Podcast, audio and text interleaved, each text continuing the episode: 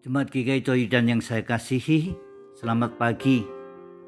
Kita akan bersama-sama merenungkan satu tema, hidup yang diubah.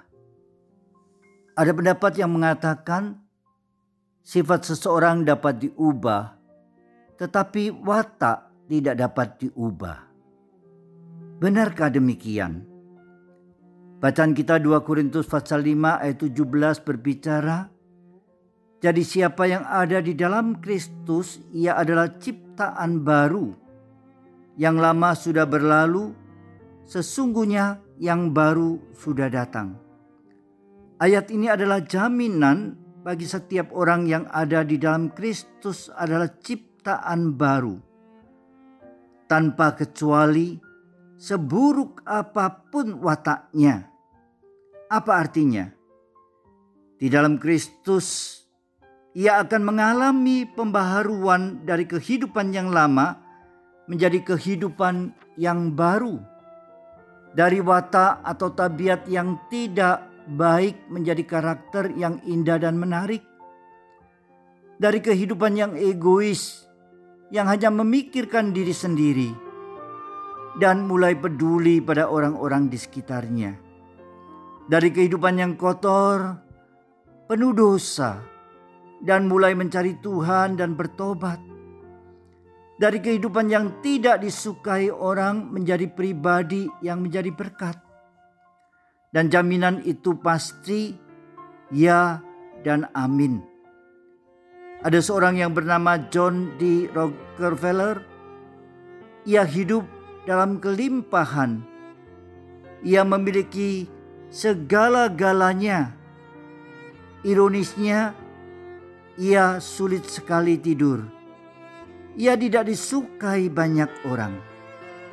Di usia ke-53 tahun, ia mengidap penyakit yang jarang dialami oleh orang. Seluruh rambutnya rontok dan tubuhnya makin hari makin mengecil. Dokter berbicara, hidupnya diperkirakan hanya sisa satu tahun saja. Sejak saat itu Rockefeller mulai berpikir tentang kehidupan yang kekal. Apa yang terjadi? Kehidupannya mulai berubah. Ia mempersembahkan uangnya untuk mendukung gereja. Ia menolong orang-orang miskin. Ia mendirikan yayasan kesehatan. Apa yang Rockefeller lakukan berdampak bagi kehidupannya dan kesehatannya mulai membaik. Rockefeller akhirnya hidup hingga usia 98 tahun. Saudara yang terkasih, di tengah-tengah virus corona yang menyebar, wajar jika seorang merasa takut, khawatir, dan risau. Sehingga tanpa sadar muncul sikap egois, di lain sisi ada orang-orang yang tidak peduli terhadap sesama maupun himbauan pemerintah. Firman Tuhan bagi ini menawarkan kepada kita untuk mengalami hidup sebagai ciptaan yang baru seperti yang dialami oleh John D. Rockefeller. Peduli terhadap yang sakit, peduli terhadap yang miskin, yang sedang berjuang untuk sesuap nasi. Peduli dan mau ikut berjuang bersama pemerintah, gereja, dan segenap relawan kesehatan yang ada di garda depan, baik itu TNI maupun Polri, baik itu pihak rumah sakit, segenap dokter maupun tim medis.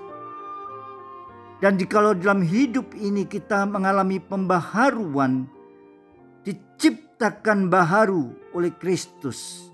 Mari kita mulai peduli terhadap lingkungan kita, terhadap sesama kita, terhadap bangsa dan negara kita. Sehingga kita boleh menghadirkan damai sejahtera Kristus di tengah-tengah masyarakat di mana kita hadir. Kiranya Tuhan memberkati kita. Amin.